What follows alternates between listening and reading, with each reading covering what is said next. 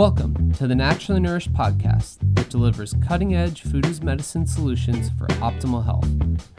Ali Miller is a nutrition expert sought out by the media and America's top medical institutes for her revolutionary functional medicine interventions. From disease treatment to prevention, every episode will empower you with ways to put yourself back in control of your health. Please note, the topics discussed are for educational purposes only. Now, welcome integrative dietitians Ali Miller and her co host Becky Yu.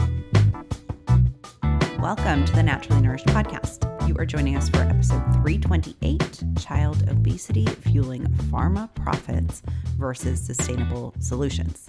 This is a really important and timely topic as just last week we saw all over the news updates from the American Academy of Pediatrics, which include weight loss, drugs, and surgery for children aged 8 and up. Really scary stuff. Absolutely. Something uh, we had to jump in on yep. and make sure we were able to discuss. Yep. Um, so, obesity, we're looking at affecting currently 20% of kids and teens in the US and about 42% of adults, according to the CDC. And we too see the importance of, you know, making some policy to support ideal metabolic health, addressing obesity head on, but shocker, we do not promote the intervention of drugs and surgery in children, which is just going to drive devastating side effects for kids and, of course, big profit for pharma. Yes, so this topic needs to be addressed. And in this episode, we will be unpacking the recent recommendations. We will talk about side effects and concerns of the interventions being recommended now to our children in this country. Uh, we're going to talk about um, and read off some pull quotes from American lead pediatricians. Uh, we're going to talk about funding and corruption in the organization itself of the American Academy of Pediatrics. And then, most importantly, of course, we're going to explore how to actually resolve childhood obesity. We're going to discuss some sustainable solutions, dig into toxicity, obesogenic ingredients, dysmetabolic syndrome, addictive eating tendencies, sedentary lifestyle, and so much more. So it's going to be jam packed. Um, I think that this might be a fun episode to forward on to a loved one or a family member or just someone who's new about this concept of food as medicine or interested in this idea that what you eat can really influence your whole body health um, and starting to think about maybe ways of cleaning up their diet or starting to restart their relationship with food in their household for their children. And um, hopefully, this is a good resource for all. Yes, so, so essential right now, clearly.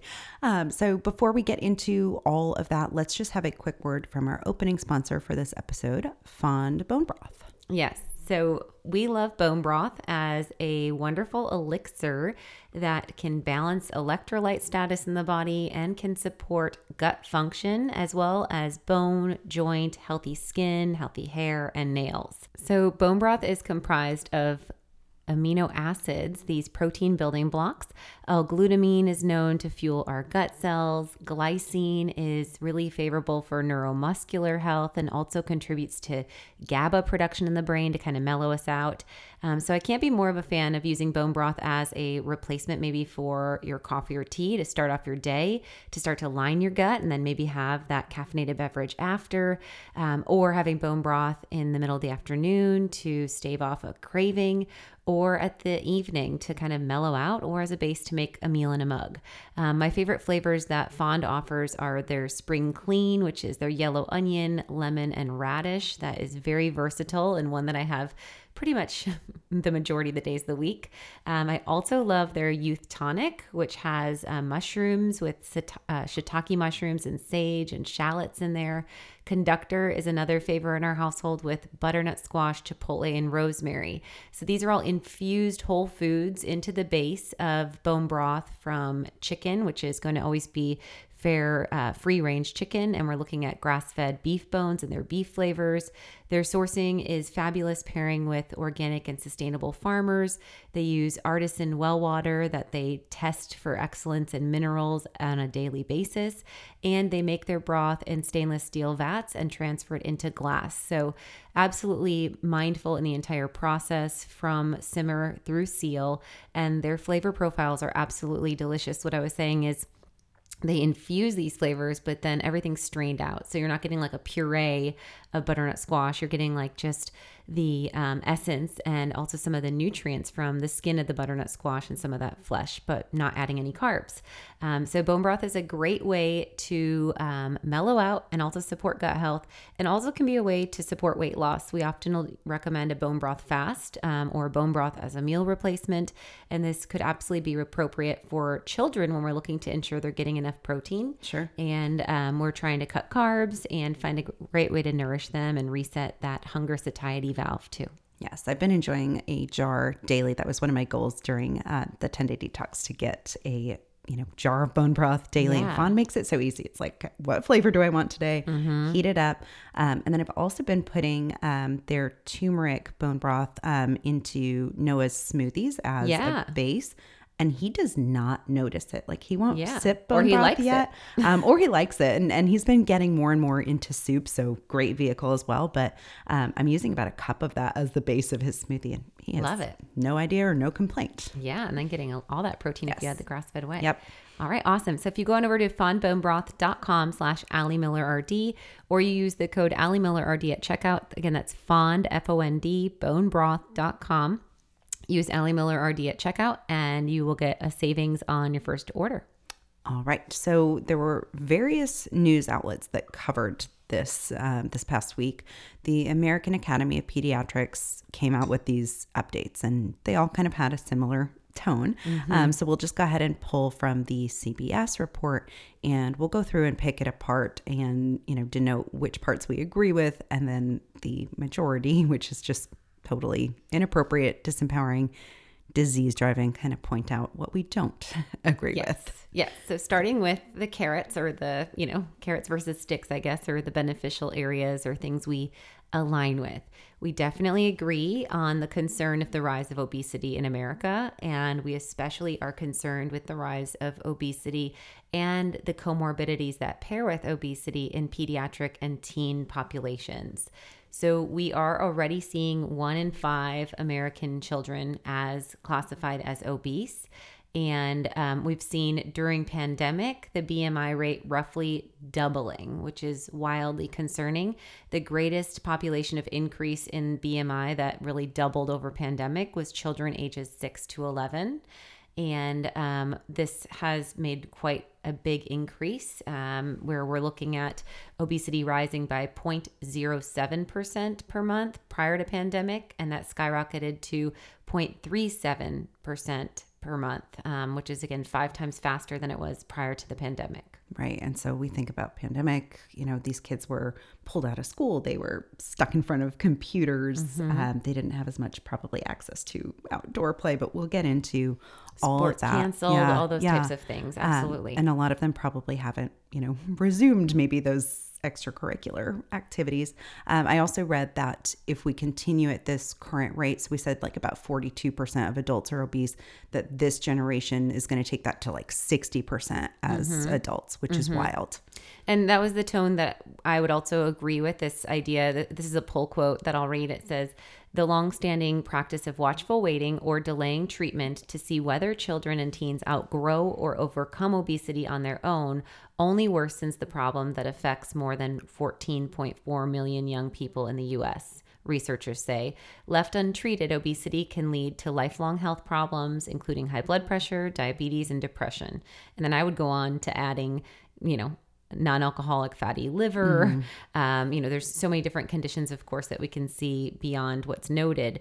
Uh, but this concept what they're teeing up for is this victim mentality of needing to be saved. This watchful waiting won't work. Sure. um, and i think that the big difference is yes i do think that we need to provide more guidance and more nutrition education and more incentives for clean eating and look at how we're funding our farmers um, where we're really funding only industrialized crops which make processed foods right now with our subsidies. Um, and so i think that there's a lot that can be done um, on a policy level and on an educational level to the eater to individuals. Um, but i think that this idea of letting them do it on their own. Right. they couldn't possibly. Right. That's the part Right. that starts to get a little off. Yeah.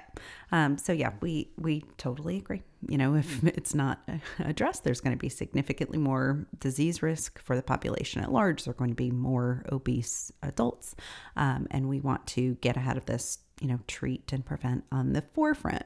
Um, before we get into sustainable health supporting solutions, let's just comb through the parts that were nauseating. Um, There both, were. yes, both in the interventions and and positioning to the obese, you know, child or family, and just the general tone of the piece. Yeah. So this is a pull quote. For the first time, the group's guidance sets a, sets ages at which kids and teens should be offered medical treatment, such as drugs and surgery, in addition to intensive diet, exercise, and other behaviors and lifestyle interventions. And here's where we start to see the positioning of, you know, why you need the drugs and surgery. So this next quote, the guidelines aim to reset the inaccurate view of obesity as a personal problem, maybe a failure of a person's diligence, said Dr. Sandra Hassink, director of AAP Institution for Healthy Childhood Weight and co author of the guidelines. This is not different than you have asthma and now we have an inhaler for you, Hassink said. Um, obesity is not a lifestyle problem; it's a lifestyle disease. Aaron Co- Aaron Kelly, co-director of the Center for Pediatric Obesity Medicine at the University of Minnesota, says. Uh, he goes on to say it predominantly emerges from biological factors, but then none of the biological factors are discussed. Right. So what what are those biological the, factors? the fact that we're calling out that this is a lifestyle, it's not a lifestyle problem. It's not a lifestyle disease. I definitely disagree with that. Um, and then I definitely disagree with this concept of, you know, we need to reposition this inaccurate view that this is a personal problem. Um, you know, health at every size, that's that same messaging. Yet, oh, you need us and you need to pay. $1,300 a month for this injectable drug. Right, right. But health at every size, but you need to give us money. That doesn't make sense. It's so incongruent. Um, and that's that taking that positioning of not creating personal responsibility and the importance of what a healthy weight is to model that as guidance in America. Sure. And yet the asthma inhaler thing, Yeah. I, I don't think so. Not exactly the same. No, it's not. And, um, you know, this is where I posted on social, I think the day I read this article, this like pull phrase was stop promoting victim mentality and pharma savior dynamics. And I think that that's what we've seen with the bad season. You know, this language during pandemic was we don't know why this is happening. Stay home, mask up, lose your business, um, and just wait to be saved for the vaccine. And then you can see your family again. Otherwise, hug grandma through a plastic bag wall. Um, you know, there was no incentive to exercise. There was no talk about getting out in the sun, taking vitamin D, use of glutathione or NAC, how to properly rinse your nasal passages, the importance of saline and xylitol and oral hygiene, what probiotics can do, why it's important to cut your sugar to not, you know, disempower your neutrophils. Um, I mean, it was wild. And I think that instead it gave permission more so about don't worry about that COVID 15 weight gain and Netflix and chill and eat more to numb out the depression and get french fries and a Big Mac with your vaccine. Exactly. Yep. Um, or a Krispy Kreme donut, right? Wasn't that one? Yeah, that was another one. too? Yes, it was. Um, super, super frustrating, and and I want to get into how we would take a more functional medicine approach and what actual solutions could be. Um, but let's first dig into what the recommended interventions were, and then we can identify the areas of concern. So maybe starting with the drug interventions. yeah. So Wegovy or is it Wegovy? I always forget. Wegovy, I think, is how Wegovy. I've heard it said. Um, we talked about this a little bit a couple episodes back when we talked about Ozempic. Um, and so we Wegovy is a weekly injection, and it has been approved for children ages 12 and older. Um, it's a semaglutide, and um, it works on the pancreas to influence both satiety as well as blood sugar response and, and insulin response more specifically. And there was a study by the New England Journal of Medicine that found that Wegovy, which is made by Novo Nordisk, um, helped teens reduce their BMI by 16%, and that that was better results than they saw with adults. And so that was the big push for that. Now, this study was funded by the drug manufacturer themselves. It's the first funded in that study that you'll see. So it's coming out through a publication that wants to seem kind of neutral on the forefront.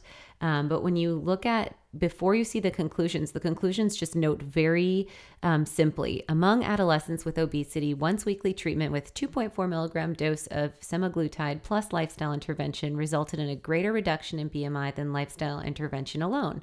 And then you see right there the Novo Nordisk and then the clinical trial step teens that funded this.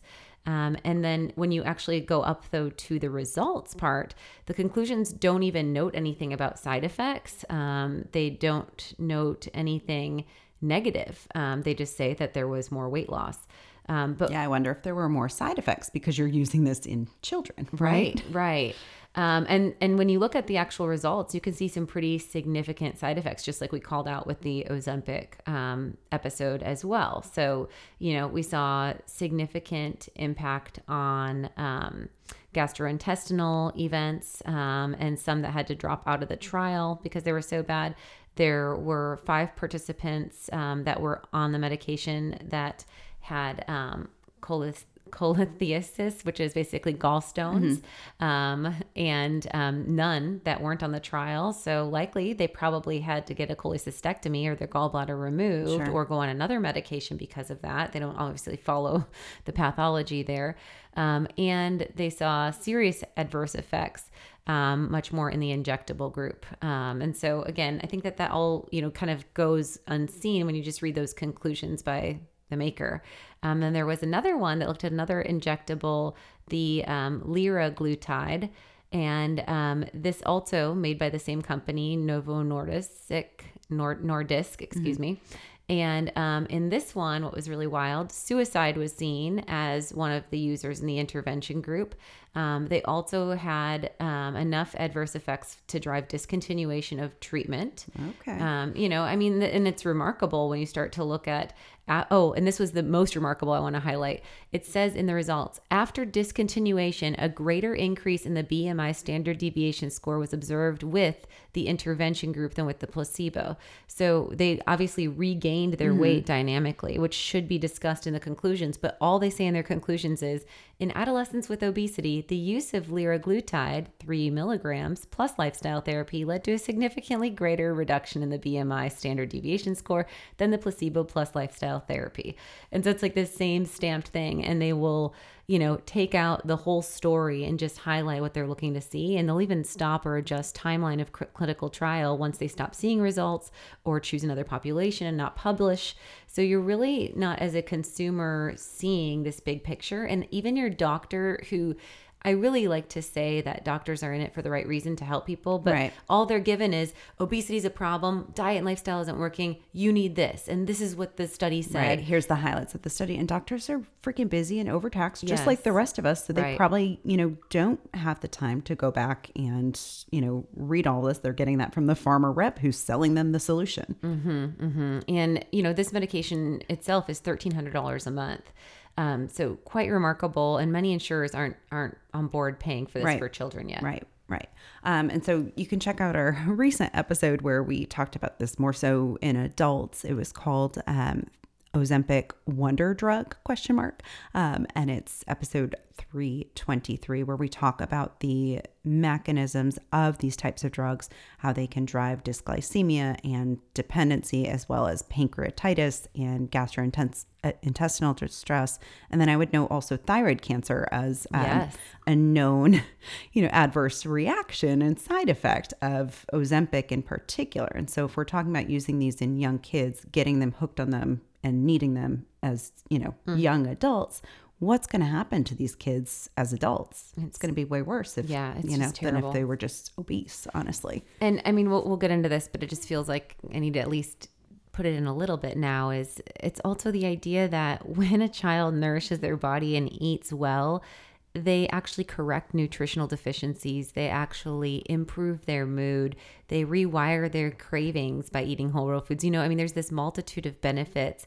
And that's the sad part is not that I'm just this angry person that wants to shake my fist at big pharma, mm-hmm. but that it, just the disempowerment and the victimhood of knowing once you take that first step in the turnpike, you know, you're just kind of giving your sovereignty of of Totally. optimal health Yep. away. Yep. Um, and it's really just just disheartening to Yeah. me. And not to mention the, you know, beneficial effects in terms of mood, behavior, testing scores, concentration and focus, um, and, you know, lessened anxiety and depression in those older kids as well. Fertility, all of so it. much. Yeah. Yeah. So, so much. Um, so let's talk about a few of the other drugs that are being recommended here. Okay, so those were all the injectables, and to my knowledge, it looked like the injectable drugs are held for ages 12 and up. Okay. Um, but some of the oral drugs are allowed for ages 8 and upward. Um, the most commonly prescribed, actually, currently, which is being used, um, I'm not sure if just the age range reduced for this drug, is Orlistat. Um, and this is a uh, fat blocking medication, essentially.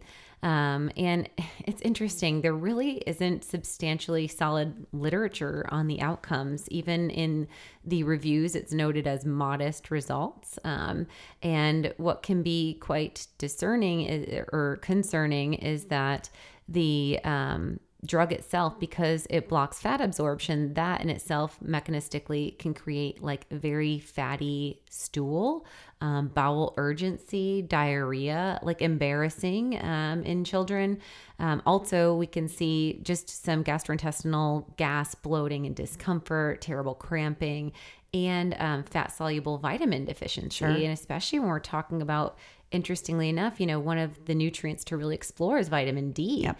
Because of its role with insulin sensitivity. And of course, vitamin D plays a role with the thyroid. And there, that's two right there, big influencing factors on obesity and metabolism. Yep. And then vitamin K plays a big role with insulin signaling as well. So Yeah. there's a lot of concerns. Okay. So one randomized controlled trial um, noted that the difference in weight reduction between the Orlistat and placebo groups was considered clinically insignificant. Yes. Um, so really no reduction in BMI between the, you know, the uh, test group and the placebo group whatsoever. Right. Um, and again, I think the gastrointestinal distress to consider in a child uh, at that age and how embarrassing Oh my like gosh. bathroom Yeah. issues can be could be really quite a significant imprint that we'd want to be mindful of, especially if that child's already being made fun of and they're using eating as a coping mechanism. Definitely not going to boost their confidence, which No. is what would help resolve the addictive eating in the first place. Sure. Um, and even in this review study, the um, authors then go on to still say it should still be considered, you know, first line therapy, uh, pharmacotherapy, excuse me. So maybe their first line therapy is exercise and diet without any real guidelines. But first line pharmacotherapy for adolescents with BMIs two or more units above the 95th percentile. And then they talk about the recommended dosage. They also note that um, the reduced absorption of fat soluble vitamins, including vitamin D in particular, is of concern and should be monitored in the growing child.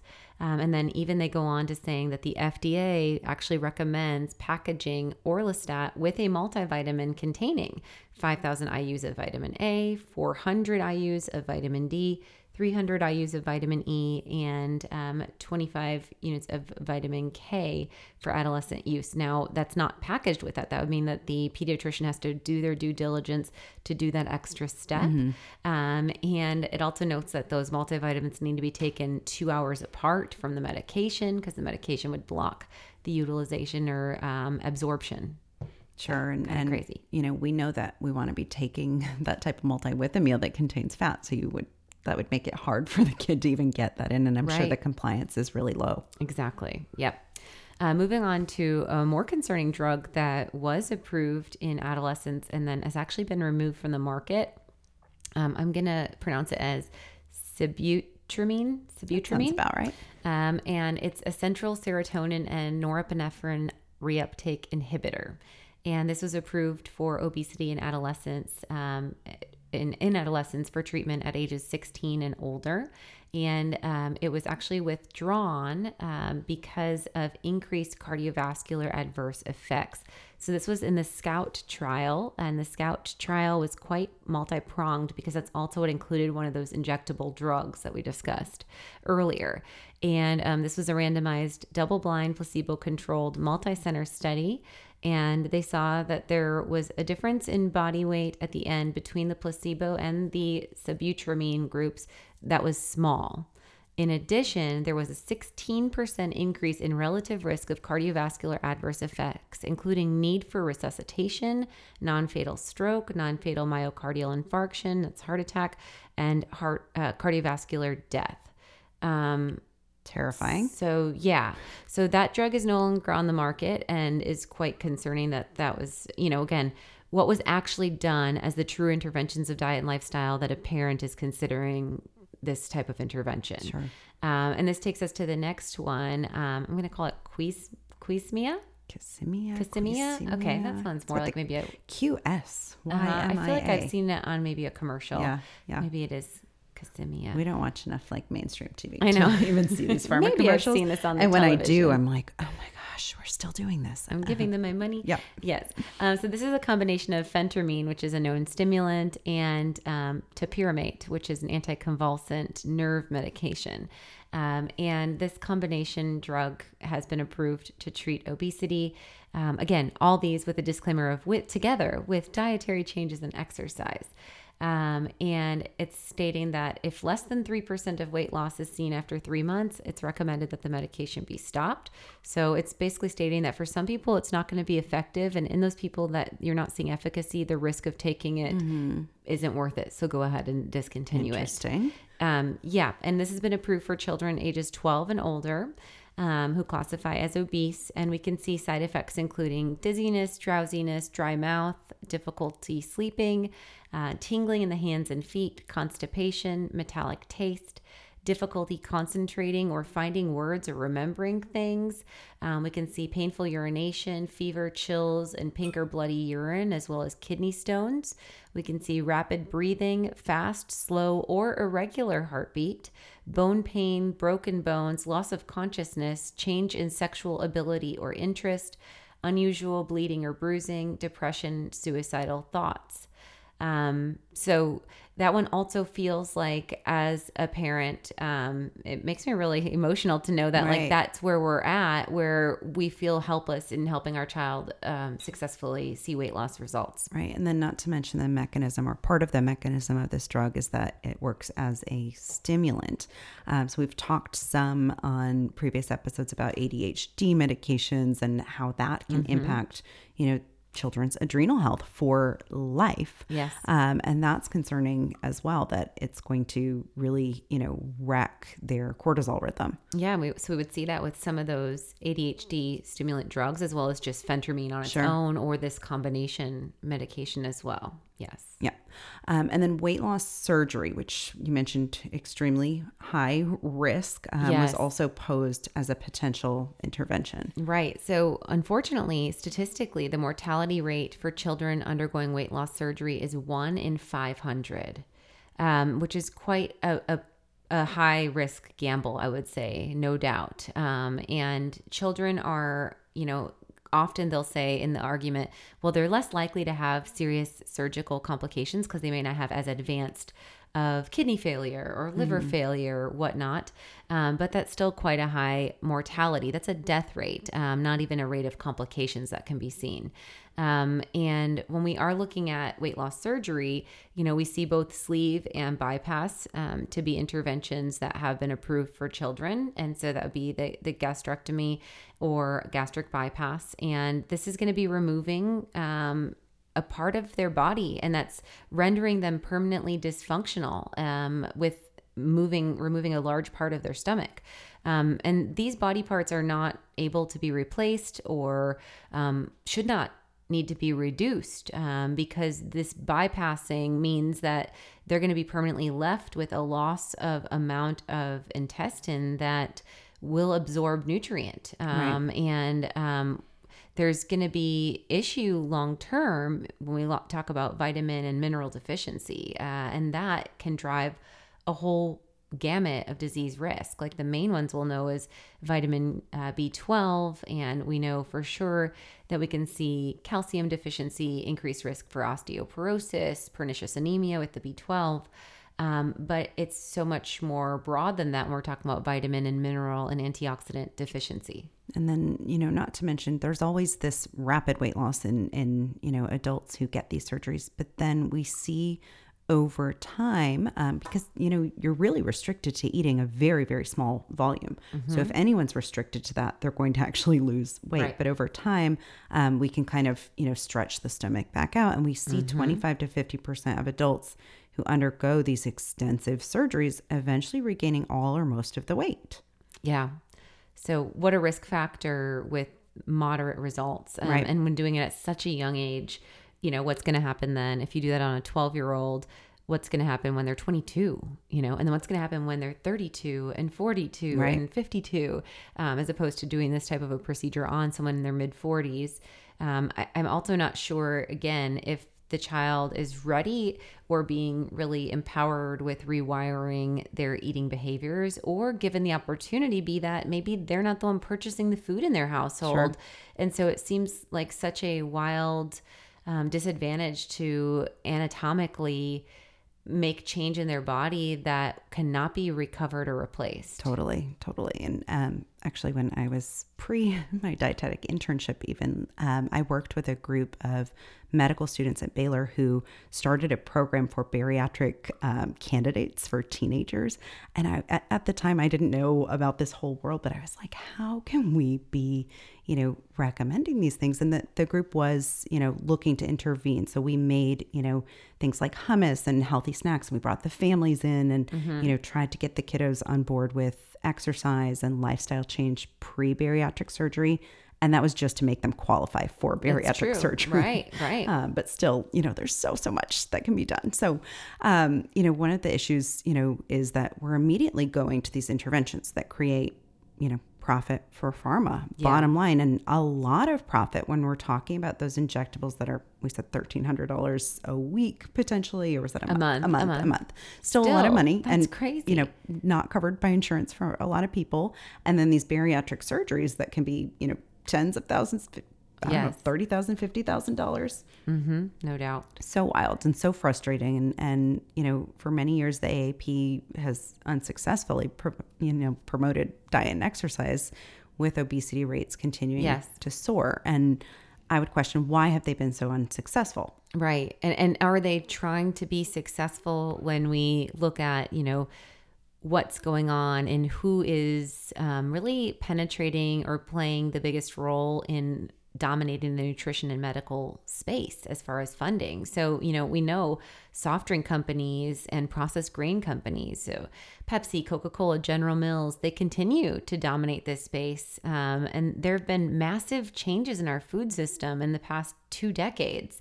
Um, you know, we use that GRAS, generally recognized as safe system, um, as far as allowing chemical shitstorms into our foods that have obesogenic effects um, that disrupt endocrine and hormone signaling that drive hyperinsulinemia or excessive insulin levels and, and excessive body fat. Um, and we're we're seeing kids today as well as adults consuming less real food than ever and more products of the industry than ever. And there's never been a meaningful analysis by the AAP or anyone in the world of obesity to examine these processed, refined, obesogenic ingredients, the role of pesticides or plastics, um, the, the impact of sedentary lifestyle, because there's just no incentive to get outcomes through those changes. Sure. Um, and so all we end up hearing is diet and exercise alone won't do it, um, or it's not enough, or we can't get people to comply. But we have to ask ourselves, you know, what types of diet and exercise program have truly been implemented and what obesogenic ingredients have been removed from school lunch programs, for example. no doubt um, and and you know what's being addressed as far as the substances that are lurking in their school systems um, and you know when we even just think of the idea of lunch cafeterias used to have like a lunch lady. And like progressively that's become from real potatoes to powdered potatoes to you know prefabbed commissary stuff that they're just heating up to completely eliminating them totally and having nacho cheese stands. Right. um, and so it's been such a um, regression, I think, uh, as we've evolved in more industrialized foods, um, and that's that's a huge piece of the puzzle because people aren't eating food, period, and we don't metabolize these other things. Right. It's so wild to look at like the comparisons when um, I see this posted on social media, like the lunch tray in America versus Japan. And it's like, oh, they Yeah. have vegetables, they have real whole food, like a, you know, legitimate portion of um, fish or something like that on there. Whereas, you know, our kids are getting french fries and we can call the tomato sauce on pizza a vegetable. And um, the fruit requirement can be met with canned peaches that are canned in, you know, syrup, um, which is just going to add sugar. It's pretty wild. Yeah, And canned can- in They can count their juice toward the fruit requirement. It's like, what are we, what are we doing? Yeah, no doubt. Um, so let's real quick um, dig into funding. So we noted all of these studies supporting the use of weight loss drugs in kids were funded by the drug companies themselves. Um, so really, they're just looking to expand their audience and are increasing profits. Um, let's look into the AAP and their top donors because I bet there's something there. Right, because if they're making the policy, hmm.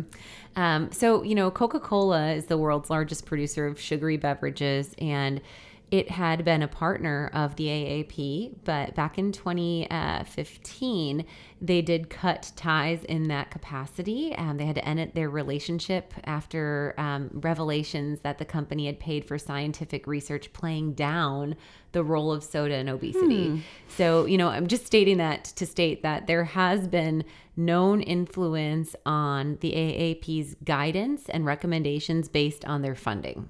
Okay. Um, and so when I pulled up the most uh, recent list of top 10 donors as of uh, 2021, that was where I could find the most recent di- uh, list.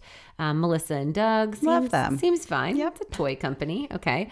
Um, Reckitt Mead Johnson, um, which makes um, Enfamil, um, which is uh, infant formula, which provides corn syrup solids and vegetable oils within days or first day of life. Um, Abbott Nutrition was on there, which is a pharma company. Um, Bill and Melinda Gates Foundation was on there. Um, We, we don't have any concerns about them, right? Nope, philanthropists.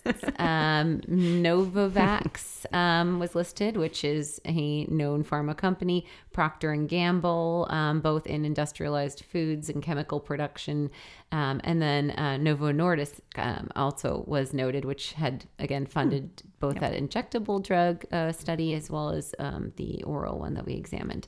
Um, so pretty wild. So, yep, that's that's concerning. Um, so it comes to question, you know, as we expand the target population, um, these companies could be gaining, you know, fifty to eighty billion dollars in profit. Um, so why, you know, wouldn't they want to feed into the problem in the first place by downplaying the sustainable solutions and creating this long-term customer? Yeah, and I think you mentioned that a couple times now, Becky, and I think that's so true, both with drug dependency of using weight loss drugs, because we see that refractory regain, but also when we think of starting children on drugs when they are still in a growing mode, they're still in a really heavy neuroplasticity and neurotransmitter formation, and a lot of their glands are still fully developing, especially like adrenals and such. And um, when we look at, for instance, like ADHD and the substantial increase of risk of mental illness and the need for anxiolytic drugs um, or antidepressant drugs or long term dependency on forms of ADHD medications through adulthood and beyond. Um, and so when we're looking at this, a weight loss drug, like I said, you know, doesn't improve mood. It doesn't correct nutrient deficiency. It's this band aid that creates more of a deeper bleed. And um, yes, as a positive thing, it's it's so so um, diabolical, you know, and that's what's disheartening eh, to just think that there are people that are able to dehumanize and um, really allow the insult and injury to populations of need. Um, but I, I think it's just too clear. And um, I, I think, unfortunately, we're not providing logical interventions and applicable tools for weight loss through diet and exercise. right and we're just looking to get younger and younger with you know the population that we offer this to and then that hooks them for life um, and so you know not to mention or, or i guess to add to all of this there's all this disinformation out See there. you got to use that word Um, in the right way? the- is it is it the right way? Um, I always get confused. Disinformation versus Well, misinformation. disinformation is like a made up Yeah, term yeah, from the bad It's season. a made up term, um, and I think it means like intentional misinformation. Right, yes. When I had to Google it because I didn't understand what people were talking about, why they weren't speaking English anymore. Um, but from places like Tufts University, School of U- Nutrition, Science, and Policy, we saw um, published in the journal Nature Food um, in October of 2021. Um, they created this food compass that was based on thousands of foods and beverages and basically ranked them um, in order of you know what would be to be encouraged to be moderated and to be minim- minimized. Um, we'll include a link just so y'all can see this uh, graphic that we're looking at right now but you've possibly seen it on social media um, where it's got the green yellow and red bars um, next to all of these foods. Let's just read maybe from top to bottom in the Yeah. the to be encouraged um, section first. So, in the to be encouraged things that I would say, okay, fair, but maybe not 100, uh, watermelon was listed, kale, date was listed.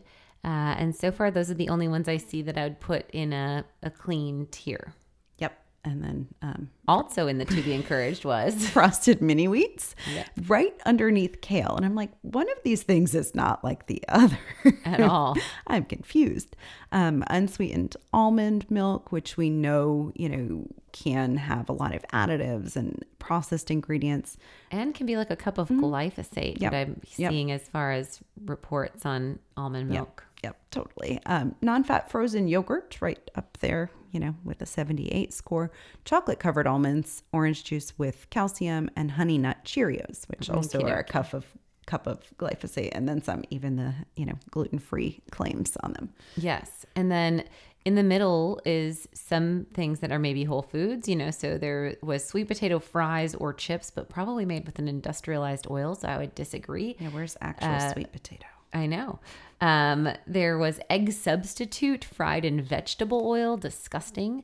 Skinless chicken breast, Lucky Charms, whole wheat bread, canned pineapple in heavy syrup in this moderate area, boiled or poached egg. Um, so that didn't get the green, which makes zero sense.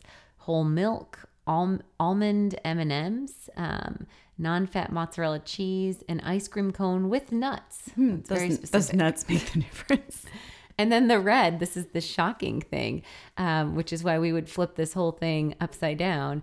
In the red, the only things to absolutely limit are whole egg fried in butter, which is like uh, every day, and then um, cheddar cheese and ground beef. Yeah, I would say I eat the majority of those three things um, Yes. on this list. Pretty wild that Lucky Charms is ranking way higher than ground beef. hmm And frosted mini wheats, highest. So no Wild. wonder no wonder people are confused. If this is the information that is coming out of supposedly credible institutions and Yeah. you know guiding our what we're we're doing in our households, no wonder we're confused. Yeah, no doubt. And I, I think it doesn't have to be that complicated if we can really start the conversation of what is the whole real food and getting back to eating things that our great grandparents ate. We don't even have to get into the nuances as deep of macros, but um, if we're looking for weight loss, definitely carb control matters. And um, if you're not balancing your blood sugar levels and you're eating refined processed sweets and refined processed grain products as the foundation of your diet, which has been recommended now since the 90s with the food pyramid, with the eight to 11 slices of bread per day. You know, I mean, that's what we've been told. And that's only created this skyrocketing trajectory of obesity. So don't listen to the quote unquote experts. Is kind of what we're learning from, Yes.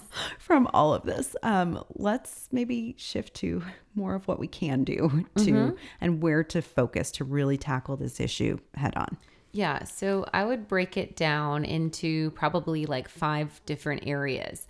Um, one would be digging into reducing toxicity and supporting detoxification. And this would be a huge intervention for someone dealing with actual obesity. So this would be more of an intervention than a preventative. Of course, we'd want to reduce our exposure to toxins in our food system because they do disrupt our metabolism. Um, but this would be more of like a let's let's get in there and make sure that we're making the body's metabolism work best for us. And that would really require detox support. Um, I would focus on rewiring addiction and disordered eating.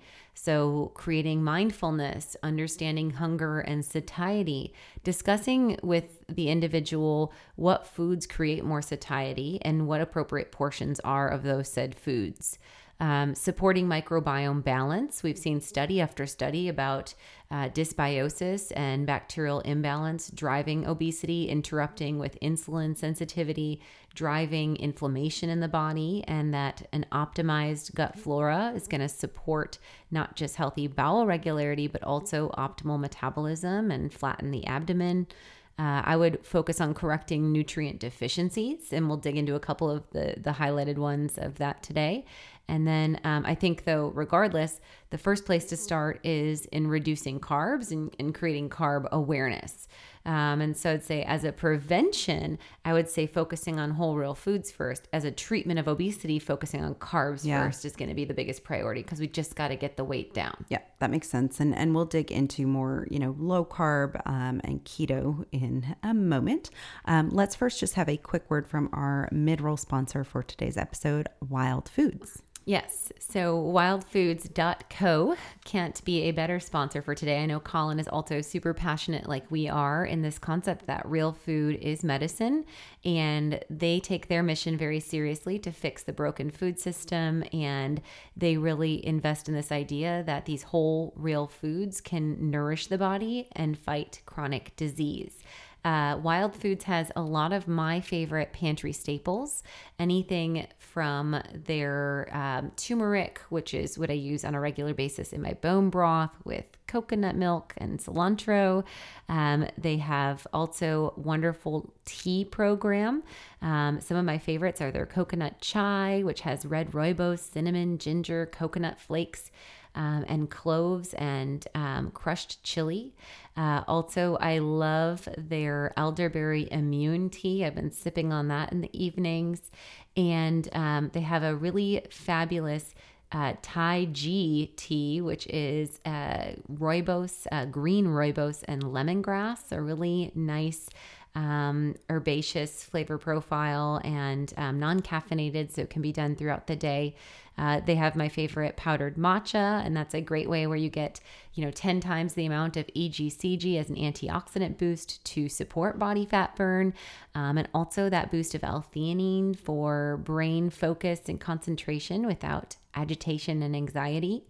Um, they have the wild harvested vanilla bean powder that I use in smoothies and baked goods.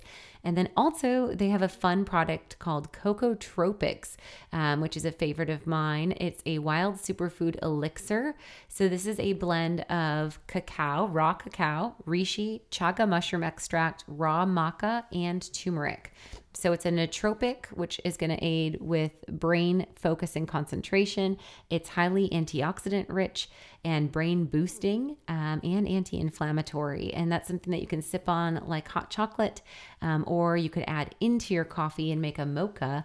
And you might even blend in some of their raw cacao butter um, as a fat there if you're going dairy free and um, want more of that um, cacao flavor profile. So, so yummy. I forgot how much I love their matcha and how just bright and like green it yes. is until this recent detox when I was off of coffee. Um, and I've been doing a matcha latte with that and their vanilla bean um, Ooh, yeah. every day, which Love is it. so yummy. Love it. Um, so go on over to wildfoods.co. Um, that's wildfoods.co. Put in Ali Miller RD at checkout. You'll get 12% off your order. And for a limited time, they're also giving a bottle of their turmeric ginger syrup. So go on over today at wildfoods.co. Use the code Ali Miller RD. And one more shout out would be their collagen. I've been using their oh, collagen yeah. peptides since there was a recent consumer report on concern in lead. Um, and so people have been asking, that's whose collagen I'm using as well. All right. Um, let's get into low carb and just before we're going, you know, full blown keto, creating carb awareness in Yeah. kids. So, I mean, number one, carb awareness is key. And this is that concept that, you know, when you eat carbs, you are going to have a spike in your blood sugar levels. And that's like this mountain um, peak. And often that blood sugar is going to drop rapidly following the blood sugar spike. And then that can create, um, you know, dysregulated energy or it can create hanger or frustration or anger, irritability, or a flatness or a fatigue. Um, and so we do really want to get off that blood sugar roller coaster. And one of the big things we're looking for in that concept is ensuring that we have carb awareness and that we're doing no naked carbs. Um, so this is a really good initial metabolic priming for balance for blood sugar as well as satiety. Um, and so, anytime we're having a carb, which we can think of as a grain based food, um, so this could be like rice, or this could be, if you're doing breads in your house, a slice of bread. Um, this could be starchy vegetables or a fruit. Um, or, of course, anything sweetened, which we would want to remove the sweetened processed foods 100% during a time of focused clean eating and just to keep the palate optimized. Those should really only be limited indulgences. Um, and so when we have a carb, we'd want to pair that with protein or healthy fat. Um, so that would be like almond butter or peanut butter, or that could be avocado on top of some rice, or that could be also adding some chicken on your black bean, or um, adding a different kind of protein like bacon and cheese on part of a potato. Um, so when we have this protein or fat, that does kind of sit like a lid on the jar and not let the blood sugar spike as rapidly. And that's going to create more like a speed bump of blood sugar response and also provide with that lower, slower blood sugar release more satiation. Um, so less um, hunger and more appetite satiety so they don't have to keep overeating. Sure. So they're not going to eat as frequently or eat as much. Yes, totally. And then um, when we're talking about pairing that carb with protein or fat, um, we want to be mindful of knowing, you know, what a carb portion is. And I think our um, food as medicine for the whole family program would be a really strong recommendation across the board. Um, we go into an entire class on what are carbs, what are proteins, what are fats. We give you a grocery list. Um, we walk you through my pantry um, and good, better, best selections, how to modify meals to fit all household members' needs, and then how to figure out each household member's macro needs. So, how many carbs, protein, and fat grams does your 16 year old boy need versus your nine year old daughter? Um, and where is their starting weight? Is it ideal? Are we looking to um, support a, a high endurance athlete, or are we looking to um, support better metabolism and blood sugar sensitivity with some moderate weight gain? Um, or are we looking to address obesity? So, that's a really good program.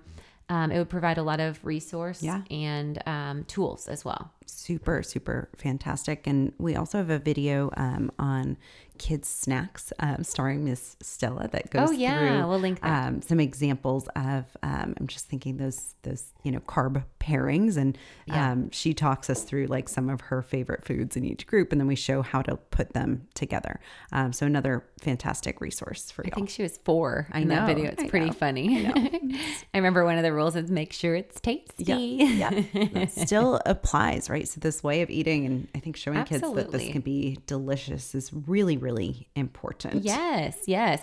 We don't want anyone to think they're on a diet, and that's the difference of Yeah. this. This is clean eating for your household for life. This is not a diet. Right, right. Um, it's redefining what is a food and what belongs in your body and how you're honoring and nourishing your body on a daily basis. And you can have a lot of fun while you do it for sure. Yep.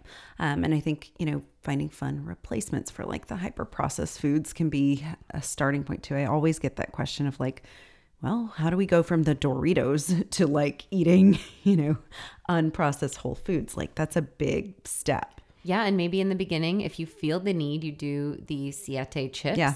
that are flavored as well. And, Yeah. and are they expensive? Yes, they are. And guess what? You don't need to eat those either. Right, so that's kind of the answer Right. to And that. you like pair them with guacamole and then, you know, maybe we step them down to the unflavored Right, ones, just right. sea salt and then maybe we step them further down to like crunchy pork rinds or something Yeah, like that. cucumber Noah has loved slices. Mm-hmm. those his whole life. Yep. Yep. Love it. Yeah. Um, let's cover some research on um, using diet as an intervention for child obesity. I think that this is something that was not acknowledged, right? Yeah. It was like, well, Yeah. it just, we can't keep waiting because diet and exercise aren't working. We still need to keep diet and exercise as the top recommendation. What diet, what exercise? Right. Um, so yeah, let's talk about um, keto in kids and you know when it's appropriate and, and what some of the literature shows us there. Yeah, so this study that we'll link in the show notes looked at the metabolic impact of a ketogenic diet compared to a hypocaloric diet in obese children and adolescents. And um, both groups did have significant reduction in weight, as well as fat mass and waist circumference, as well as fasting insulin and an improved insulin resistance score. But the differences of all of those were greater in the ketogenic group. And the ketogenic group, again, did not have a calorie deficit um, that was mandated. It was just to get into ketosis. And so the ketogenic diet itself yielded enough satiety that the participants ended up being in a calorie deficit to lose weight, um, but they weren't in the hypocaloric diet. I thought that was really interesting to note. Um, and then the conclusions note that the ketogenic diet revealed a more pronounced improvement in weight loss and metabolic parameters than the hypocaloric diet and is likely a feasible and safe alternative for children's weight loss. Where the heck was that on the AAP recommendations? And safe. Yeah, um, that sounds good. Sounds important. Um, this is another study that looked at the effect of a low carbohydrate, unlimited calorie diet. So they keep doing that, and I think that's interesting because Uh-huh. what would happen in the results if they did a actual low carb and restricted calorie diet, Right, right. which would be seen as a true intervention Right. treatment um, co- comparable to like weight loss surgery, and that would be reasonable if we're dealing with significant obesity. Yeah. Oh, totally. And and you know, keto in itself is self-limiting in terms of how much fat you can eat and the satiety factor. But yeah, I don't know why we're not looking for amazing outcomes in these studies. Yeah, yeah. But this was still pretty solid as well. So this looked at low carb, um, unlimited calorie diet on treatment of child obesity. And um, they looked at children that um, were in the pediatric endocrinology clinic. And um, they took a carbohydrate restricted diet of less than 30 grams a day with unlimited calories, protein, and fat. Um, and then they took a calorie restricted diet. And they found that at two months into the study, children in the higher protein, low carbohydrate keto diet lost an average of 5.21 kilograms. So that's not pounds, that's kilograms. That's significant. Um, so over 10 pounds of body weight in two months in the children and decreased their BMI by 2.4 points. Um, compared to the children in the low calorie diet who actually gained Oh. an average of 2.36 kilograms and one point on the BMI value. And so, A, the calorie restriction didn't work. And I think that's interesting again when we're talking about weight loss doesn't work, mm-hmm. weight loss doesn't work. Right. Is it calorie restricted plans that don't work, or are you using a quality ketogenic diet as an intervention? Because every study I saw out there on obesity in children with keto had really significant successful results. So they concluded that a high protein, low carb, unrestricted calorie diet was superior to a restricted calorie protocol for weight loss in obese school age children. And moreover, the compliance was better because they actually lost weight. Yeah, that's really key. And and the foods were satiating and they weren't feeling, you know, like they were on these hundred calorie pack of restrictive air, right? They were getting like whole food likely with that approach. Yeah. So as we're talking to you, if you haven't checked out also our 12 week food as medicine ketosis program, this would be a great fit for not just moms and dads, but totally applicable for rewiring kiddos' metabolism as well. So, you know, there's kind of two tiers that food is medicine for the whole family is more about your pantry, dining out, and really this lifestyle change for your household. And the keto class would be if we're really looking to see weight loss results. Um, both could absolutely be done at the same time, but um, you know, to space them out depending on where your household is at and what your priority is, that's what I would weigh it out. Are we looking for lifestyle change or are we looking for weight loss now? Um, and then you can kind of layer in the other when ready. Totally. And I think, you know, being the example in your household in either of those scenarios is really, really important. So, as parents, educating yourselves, going through the program, Absolutely. and then letting those shifts trickle down throughout the household and letting your kids see you make a change. Yes. Um, you're eating the food too. You're not like sneaking Doritos in the closet while you're keeping them on a more restrictive diet, right? No doubt. I mean, be the testimony Um, right. and let them, especially adolescents, you know, so maybe the eight year old, nine year old doesn't care as much as that 14, 15 year old. Like, what's mom doing? Yeah. Exactly. You know, not only are you looking kind of, you know, like you're fitting in different clothes, mom, and you got a pep to your step, but you have a better mood Yeah. and you seem clearer and you seem less frustrated. What's going on? Um, so I think that that's a huge piece of the puzzle for sure. Um, let's also hit on a little bit of what I was talking about with the Doritos, um, rewiring these addictive tendencies and creating more mindfulness and how this is so, so important for kids. Yeah. So, I mean, I think right away, priming from baby led weaning on, and especially in toddlers, getting kids away from being frequent grazers, Yeah. like just stuffing those teether rice cakes in their mouths and always something. I can't tell you how many toddlers I see just with food always, in their hand. always. Crack, just walking around with food. Grazing, frequent grazing, and distracted eating is not optimal for priming satiety and mindful eating. And that starts at that age right away Yeah, yeah. eating should be done in an eating environment and um, you know if a child is hungry between meals this is where they're offered raw vegetables um, if you feel that they are nourished if you've looked at their lunch and you feel like they've had enough of their protein and such um, otherwise if they are hungry and you feel that they need nutrient give them protein and fat as offerings. And so this is a okay would you like a grass-fed beef stick? Um, this is a okay i could heat you up half of a salmon fillet from last night's dinner or this would be an offering of okay i can get you a couple squares of cheese and some walnut halves and um, some pieces of pulled chicken from last night's dinner. Um, so protein and fat is what we're always offering at times of hunger if we feel that they actually need nourishment. And if we feel like they don't need nourishment that's where i'd go for raw veg.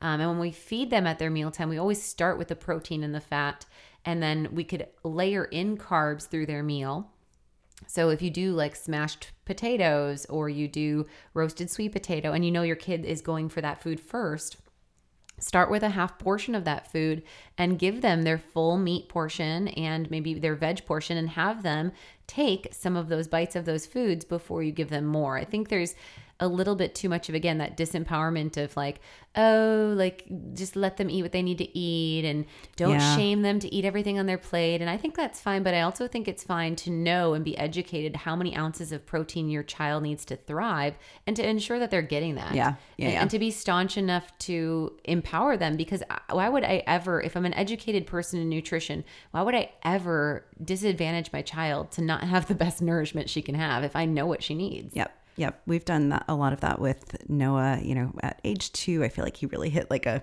picky eater kind of phase and food jag. And we just, you know, stop the snacks between meals. Mm-hmm. We don't offer them.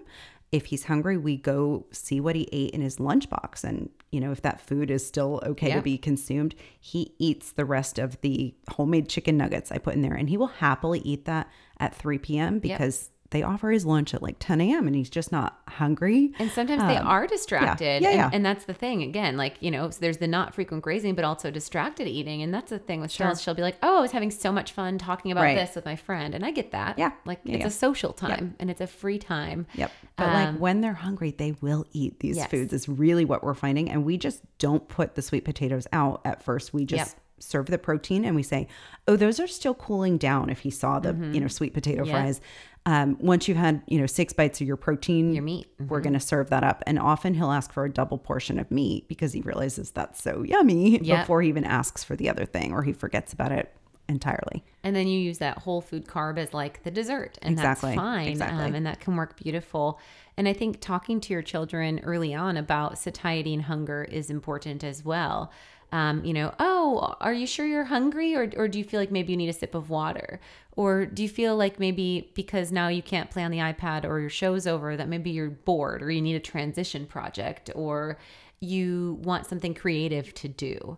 Um, and so I think exploring really what hunger is and what satiety is is, is really important so that they know what those cues are and can be um, connected to that. Yep. And like I always heard you saying to Stella, does your belly feel satisfied? And we talk about that like, does your belly feel full? Um, and you know, what are those hunger signals? I think from an early age is really Yeah. important. I'm never going to force feed her past that satisfaction. But if she's asking for more blueberries and she Yeah. hasn't eaten her steak, I'm going to say, Oh, I'm sorry, Lou, you got to eat a couple more bites of that meat. Yep. Yep. Yep. Um, let's hit on how we can reduce toxicity and support detox. Um, so, you know, what aspects of the actual 10 day detox protocol um, would be appropriate? Um, what about supplemental support? When could we start something like that with children? Yeah, so I think 100% that everyone can focus on whole real foods and limiting packaged products, all ages, of course. Um, and we can also start to make strategic moves on the materials we're using in our kids' uh, foods. So, eating in stainless steel lunch containers. We can link our lunch blog, which I think has our favorite containers in there. Limiting plastics, of course, in their beverages. So, stainless steel water bottle as well.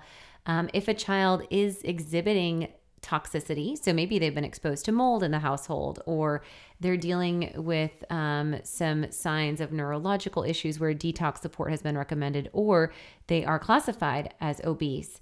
Um, you know, especially if classified as obese, I would definitely use the 10 day detox supplement packs.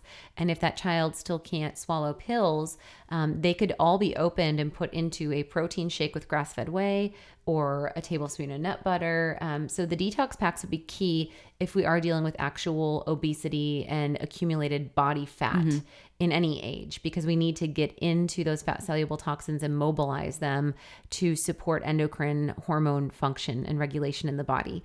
And then for all kids, you know, um, I think a good starting tool as detox support is the cellular antiox, especially because that one can really support with seasonal allergy, um, upper respiratory function, and reducing cough um, bronchial support. Um, so I just think of most kiddos having some area of Achilles heel in there. So bringing in that cellular antioxidant can support detox regularly while having that dual expectorant respiratory area of support. Um, then another one that's kind of more of a food leaning um, detox supporter, which is safe for kiddos, is the Brocco detox. Um, so that one could be considered as well. Um, and then the ultimate detox, which are the white pills in our 10 day detox formula for our Reset Restore New packs.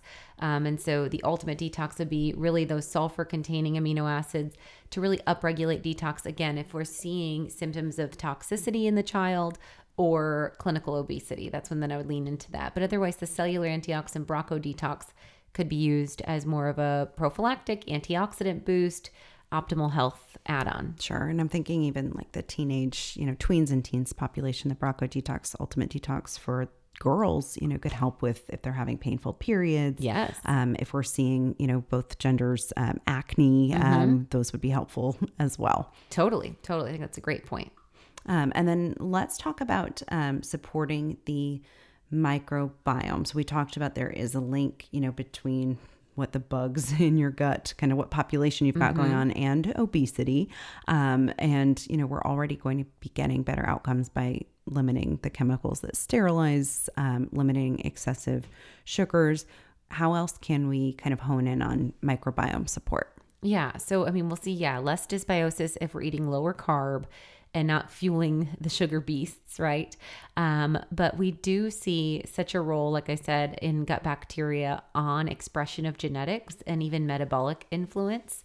And if they are eating more of a whole food approaching diet, um, like we talk about in our 12 week Food as Medicine keto program or our Food as Medicine for the Whole Family program, then they're getting also a lot more robust prebiotic fibers. Um, so if they're eating, you know, their purple carrots with hummus as a snack, um, if they're getting half a banana with almond butter, um, and that's something that's a great um, thing to start their day as their eggs are cooking or something like that. Um, we're probably getting a lot more prebiotics, which are going to be like the fertilizer for good gut flora. And then um, I'm a really big proponent of beyond eating probiotic rich foods, which would be great. Um, Stella is a regular yogurt eater. Um, so she eats a grass fed, full fat, uh, strained Greek yogurt. So there is more protein in there. And um, that's about four days a week as her breakfast option. And then she'll drink kombucha pretty regularly. And then, even on top of that, we have her on the Kids Biotic. Um, and so the Kids Biotic is a great blend of the lactobacillus and the bifidobacteria uh, strains that have been shown to support metabolic health. Um, also, these two strains have been shown to reduce sick days, um, severity of rhinitis or runny nose, as well as cough and severity of infection and fever in kids. Um, so, it's a really good, just proactive probiotic that sets the tone for immune resilience as well as metabolic health.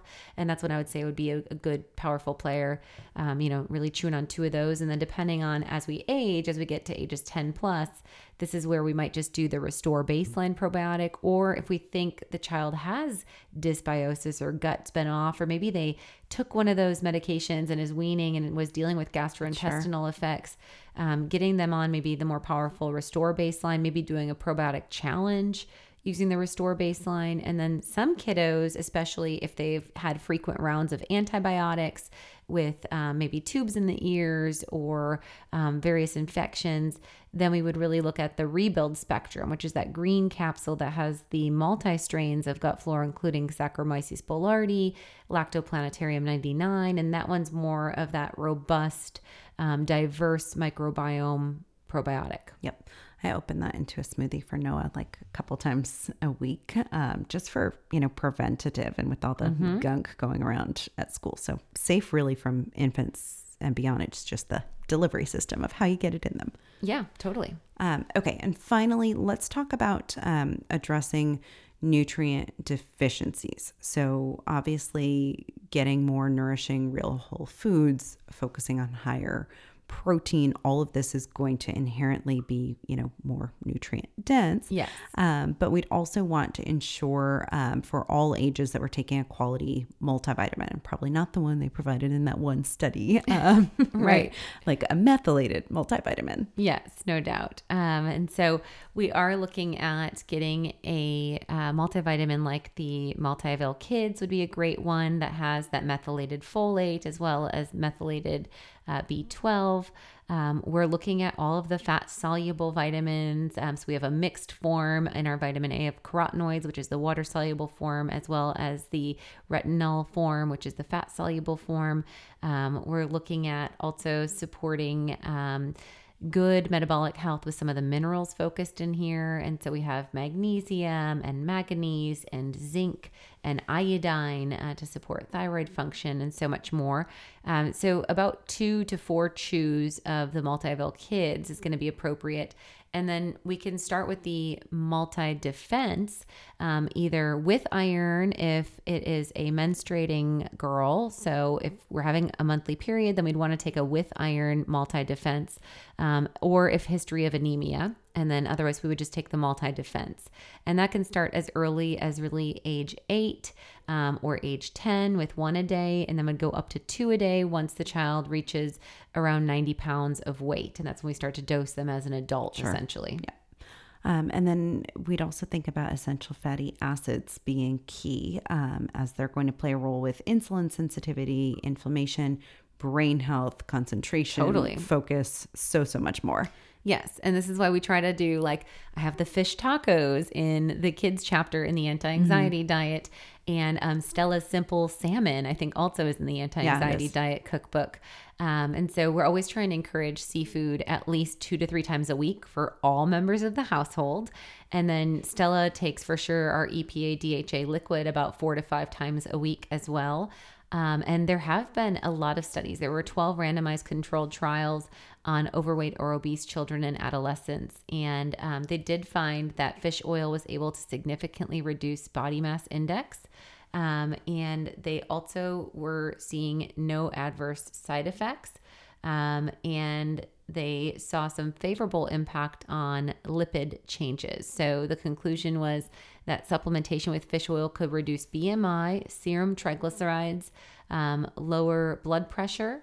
Um, and then they did not see significant outcomes in fasting glucose um, or total cholesterol with sure. that study. Sure. And so that's just kind of in addition to all of the measures that we've noted, um, mm-hmm. would be a, a, great support. So, um, all of those supplements that we've just mentioned the uh, multi avail kids, the kids biotic, and the EPA DHA liquid formula, um, as well as our vitamin D balance blend formula, actually are all in our kids' essentials bundle. So if you're looking for just a one-stop shop of getting your kiddo started on, you know, the right um, supplements, that's where I would go.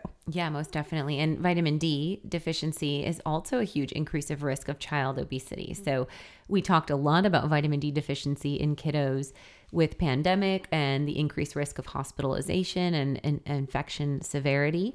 Uh, but vitamin D deficiency is definitely prevalent in childhood obesity.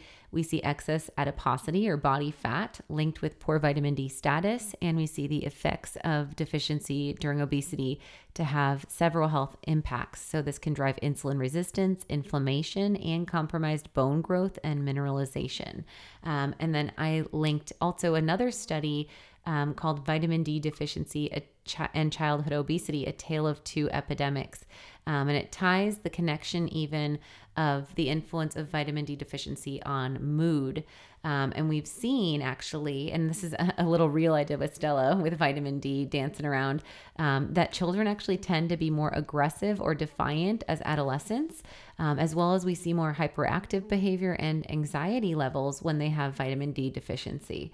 So it could be a great thing not only to, to prime that metabolic health, but to support mood jag, both omega 3s and vitamin D deficiency and probiotics mm-hmm, mm-hmm. can help to make a more calm toddler through adolescent. Um, and so, again, empowering them with nutrients that their bodies know how to use and know what to do with is the best way to get that multitude of benefit of factor, um, which can actually then resolve what that band aid approach of eating to escape can come from. Sure. And then I think adding to that, getting them outside yeah.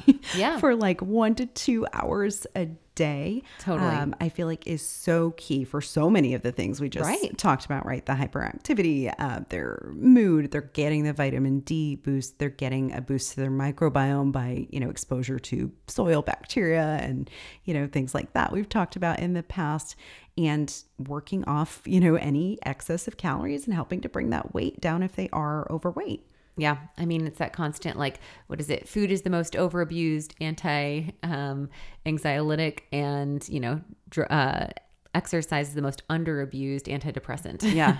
and so it's like, yes, um, absolutely. Cleaning up the diet, eating less processed refined things, getting to a whole food as medicine approach, nourishing the body, and then moving because you do create energy. Um, of course, that's going to offset as a calorie deficit and also support hopefully muscle tone, which in itself creates more metabolically active tissue, which burns more calories through your basal metabolic rate.